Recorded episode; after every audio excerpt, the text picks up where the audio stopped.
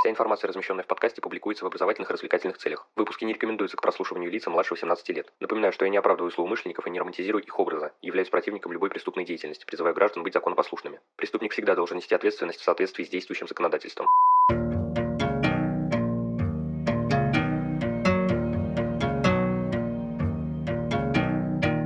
Всем привет, вы на канале Крим One, и сегодня у нас очередная порция криминалистических сказок от Вэл Макдермит.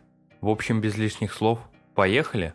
23 августа 2010 года в ванне одной из квартир Лондона полиция нашла красную туристическую сумку. Квартира принадлежала валийцу Гаррету Уильямсу, талантливому математику и дешифровщику из Ми-6. Запертые молнии соединял навесной замок. Когда полицейские взломали его и открыли сумку, они нашли внутри ногое разлагающееся тело владельца сумки. Полиция сочла смерть подозрительной. Семья Уильямса была убеждена, что здесь не обошлось без спецслужб. Дик Шеперд был одним из трех патологоанатомов, проводивших аутопсию и согласившихся, что Уильямс умер около 7 дней назад. Они не нашли следов удушений и физической травмы, но установить причину смерти затруднились из-за быстрого разложения тела. Дело было летом, да еще и все радиаторы в доме работали на полную мощность. Следов отравления также обнаружено не было, но подобная версия не исключалась. Наиболее вероятным казалось удушение. На локтях Уильямса имелись ссадины, которые могли быть результатом попытки выбраться из сумки. Когда молния заперта на замок, из нее уже не вылезти. Остается вопрос, запер он ее сам или это сделал другой человек. Питер Фолдинг, специализирующийся на спасении людей из запертых мест, сообщил, что 300 раз пытался запереть себя в аналогичной сумке размером 81 на 48 сантиметров, но безрезультатно. То же самое сто раз проделал еще один эксперт, однако и у него ничего не вышло. В то же время у Дика Шеперда было ощущение, что Уильямс задохнулся и скорее всего был жив, когда оказался в сумке. Он рассуждал так. Едва ли тело перед трупным окоченением можно назвать гибким, и трудно представить, чтобы его кто-то втиснул в сумку. Но с другой стороны, ни один эксперт не вызвался проверить данную теорию. Кроме того, в квартире Уильямса были обнаружены дизайнерская женская одежда, туфли и парики.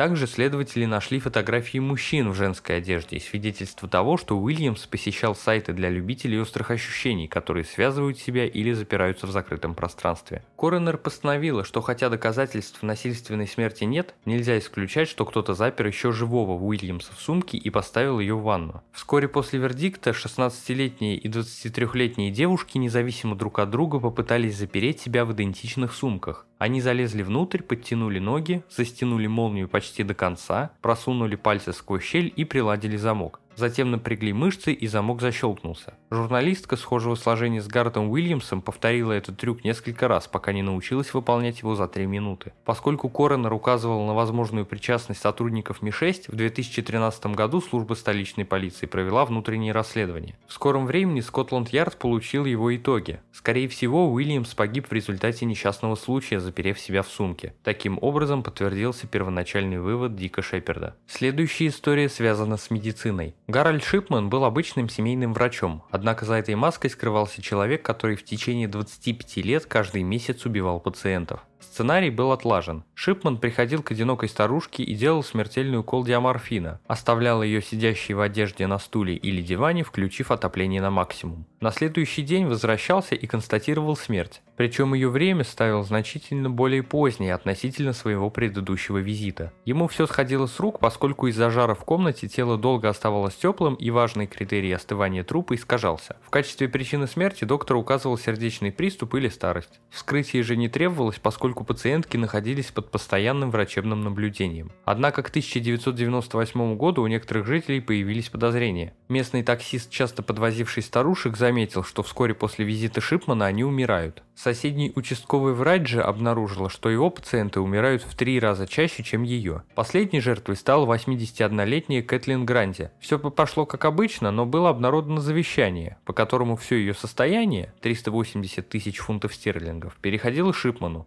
Дочь Кэтлин была в шоке, поставила на уши полицию, добилась эксгумации и аутопсии. Тем временем следователи обнаружили на завещании след пальца Шипмана и в результате выяснили, что оно напечатано на пишущей машинке, которую тот хранил у себя в кабинете. В результате эксгумации методом масс-спектрометрии в ткани с левого бедра и образца печени судебный токсиколог обнаружил диаморфин. При введении в вену он тут же вызывает остановку дыхания, потерю сознания и смерть. Человек умирает быстро и безболезненно. Поскольку следы диаморфина морфина можно обнаружить в теле спустя большое количество времени после смерти, коронер отдал распоряжение об эксгумации еще 11 пациенток Шипмана. Во всех случаях были найдены смертельные дозы этого вещества. Мужчину арестовали, а 4 октября 1999 года начался судебный процесс. Доктора обвинили в 15 убийствах и подделке завещаний Кэтлин Гранди. В итоге он получил пожизненное заключение, но в 2004 году сделал петлю из простыни и повесился на прутьях тюремного окна. Для расследования смертей среди пациентов Шипмана в общей сложности 887 была учреждена специальная комиссия. Согласно окончательному докладу, подготовленному в 2005 году, Шипман убил как минимум 210 пациентов, а возможно еще 45. Таким образом, это самый производительный из когда-либо осужденных серийных убийц. В большинстве своем его жертвами становились пенсионерки, однако имелось и подозрение, что среди них был четырехлетний ребенок. Свои мотивы преступник унес в могилу, до самого конца не сознаваясь в убийствах. Следующая история наглядно демонстрирует, что дактилоскопия не может давать стопроцентную вероятность на свои результаты. В 1997 году, 6 января в Шотландии в частном доме было найдено тело его хозяйки Марион Росс. С ней жестоко расправились колотые раны, сломанные ребра и ножницы в горле. Взявшись за дело, эксперты обнаружили в доме более 200 скрытых следов пальцев, которые были отосланы в шотландский архив уголовных материалов. Сначала надлежало проверить нейтральных лиц – санитаров, врачей и полицейских. Настоящую бурю вызвал след большого пальца левой руки на дверной раме ванной комнаты. Хотя он был сильно смазан, дактилоскопист уверенно заявил, что он принадлежит 35-летней констеблю Ширли Маки, которой полагалось находиться в оцеплении возле дома, пока эксперты осматривают место происшествия. Чтобы коснуться двери, ей нужно было бросить свой пост, нарушив правила. В ходе судебного процесса Маки заявила, что внутри дома Марион Росс никогда не была и, следовательно, след не может ей принадлежать. Ее свидетельство было подтверждено 54 сотрудниками, которые работали на месте преступления. Тем не менее, девушку отстранили от работы в полиции Страсклейда, а впоследствии уволили. Но это было лишь началом. Однажды утром 98 года Маки арестовали по обвинению в даче заведомо ложных показаний, а это 8 лет тюрьмы.